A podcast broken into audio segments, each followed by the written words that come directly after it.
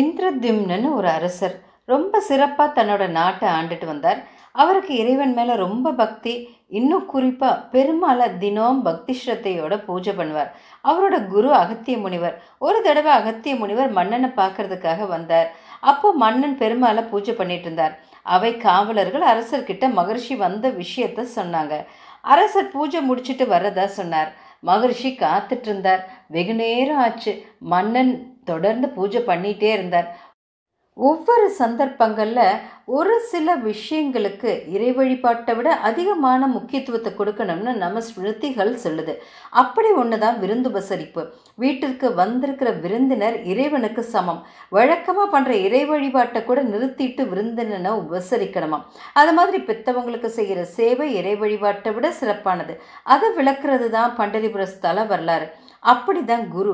ஒரு குருவை புறக்கணிச்சோ அவமதிச்சோ செய்யப்படுற பூஜையை அந்த இறைவனும் ஏற்றுக்கிறது இல்லை இந்த ஒரு அடிப்படை தர்மம் கூட நம்ம சிஷ்யனுக்கு தெரியலையே.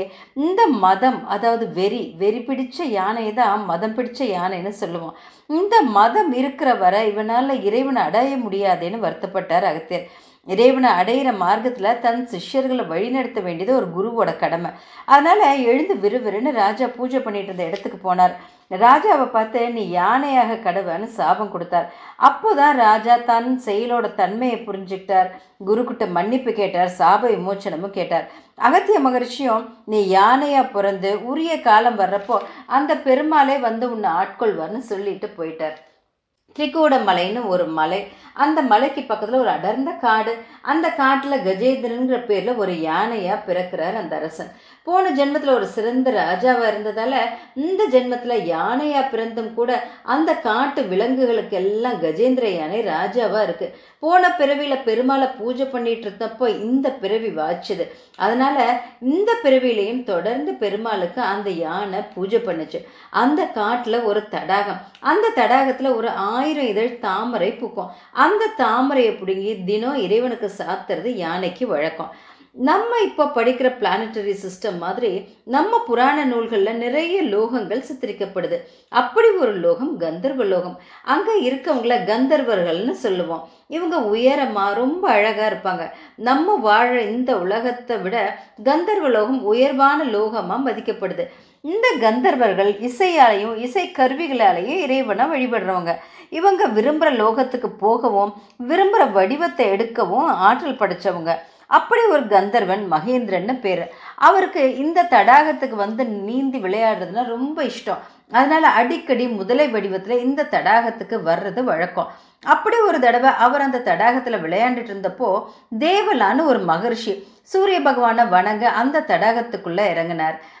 தண்ணி குடிக்க வர்ற மிருகங்களை அது கால்களை பிடிச்சு இழுத்து தண்ணிக்குள்ளே போய் அது மூர்ச்சை அடைஞ்ச உடனே அதை உணவாக உட்கொள்றது ஒரு முதலையோட வழக்கம். அப்படி அந்த முதலை ஒரு கந்தர்வனாக இருந்தும் கூட அதுக்கு ஒரு முதலையோட குணம் வந்துடுது அந்த தேவலா மகரிஷியோட கால்களை சுற்றி வளைச்சிக்குது. அந்த மகரிஷியோ அன்பும் கருணையும் நிறைஞ்சவர். அவர் எந்த மிருகத்தையும் தாக்குற நோக்கத்தில் நான் தண்ணிக்குள்ளே இறங்கலையே என்ன ஒரு மிருகம் தாக்க நினைக்குதேன்னு நினச்சாராம். குனிஞ்சு பார்த்தாராம். அது ஒரு கந்தர்வன்னு தெரிஞ்சது. தன்கிட்ட விளையாண்ட மாதிரி வேற யார்கிட்டையும் விளையாண்டிருந்தா அது ஆபத்தில் முடிஞ்சிருக்குமே. இதுக்கு ஒரு பாடம் புகட்டணும்னு நினைச்சார். நீ என்றென்றும் ஒரு முதலையாக இருக்க கடவன் சாபம் கொடுத்துட்டார்.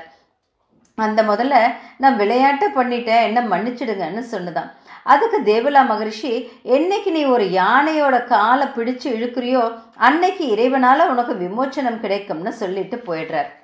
ஒரு முதலை மற்ற மிருகங்க காலை பிடிச்சு இழுக்குமே தவிர என்றைக்குமே ஒரு யானையோட காலை பிடிச்சி இழுக்க துணியாது. ஏன்னா யானை முதலையை விட வலிமையான ஒரு மிருகம். ஒரு குட்டி யானை கூட ஒரு பெரிய முதலையை ரொம்ப சுலபமாக தன் தும்பிக்கையால் தூக்கி எறிஞ்சிடும். முதலைக்கு சாபம் கிடைச்ச உடனே யானை தடாகத்துக்கு வந்தது. அந்த முதலை யானையோட காலை பிடிச்சு இழுத்துதான். யானை குனிஞ்சு பார்த்துட்டு ஒரு முதலை தானேன்னு நினச்சது. தன் கால்களை தன் பால் இழுத்துக்க முயற்சி பண்ணுச்சு. முடியல. தொடர்ந்து முயற்சி பண்ணிட்டே இருக்க சூரியனே அஸ்தமனம் ஆயிடுச்சு மறுநாளும் விடிஞ்சிச்சு. யானையால் தன் கால்களை எடுக்க முடியல. யானையோட சத்தம் கேட்டு மற்ற யானைகள் எல்லாம் வந்துச்சு. எல்லாம் சேர்ந்து இழுத்தோம். கஜேந்திர யானையை இழுக்க முடியல. நாட்கள் வாரமாச்சு மாதங்கள் ஆச்சு ஆயிரக்கணக்கான வருஷங்களை அந்த கஜேந்திரன் யானை போராடிச்சு. அதுக்கப்புறம் தான் அந்த யானைக்கு புரிஞ்சுது நம்ம பலத்தால் நாம் இந்த முதலையோட பிடியிலிருந்து தப்பிக்க முடியாதுன்னு.